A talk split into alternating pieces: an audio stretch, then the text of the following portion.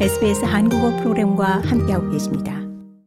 연방경찰이 연방대법원의 판결로 무기한 구금에서 풀려난 이들 가운데 전자 추적 장치를 장착하는 것을 거부한 최소 한 명에 대한 수색을 시작했다고 밝혔습니다.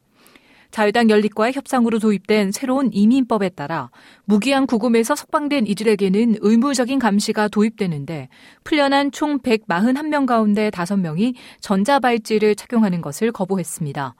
비 쇼튼 정부 서비스 장관은 채널 9에 출연 이 상황이 곧 해결될 것으로 확신한다고 말했습니다. No, Uh, uh, 쇼튼 장관은 연방 경찰이 이 사람을 찾을 것이라는 데에는 의심의 여지가 없다라며 여기에 더 이상 첨언할 내용은 없고 각 사안에 대해서는 말하지 않겠다라고 말했습니다. 그러면서 본인이 이해하기로는 132명의 수감자들은 발찌를 차는 것에 동의했으나 5명은 그렇지 않았고 이 사안은 연방 경찰로 회부됐다라고 설명했습니다. 더 많은 이야기가 궁금하신가요? 애플 포드캐스트, 구글 포드캐스트, 스포티파이 또는 여러분의 포드캐스트를 통해 만나보세요.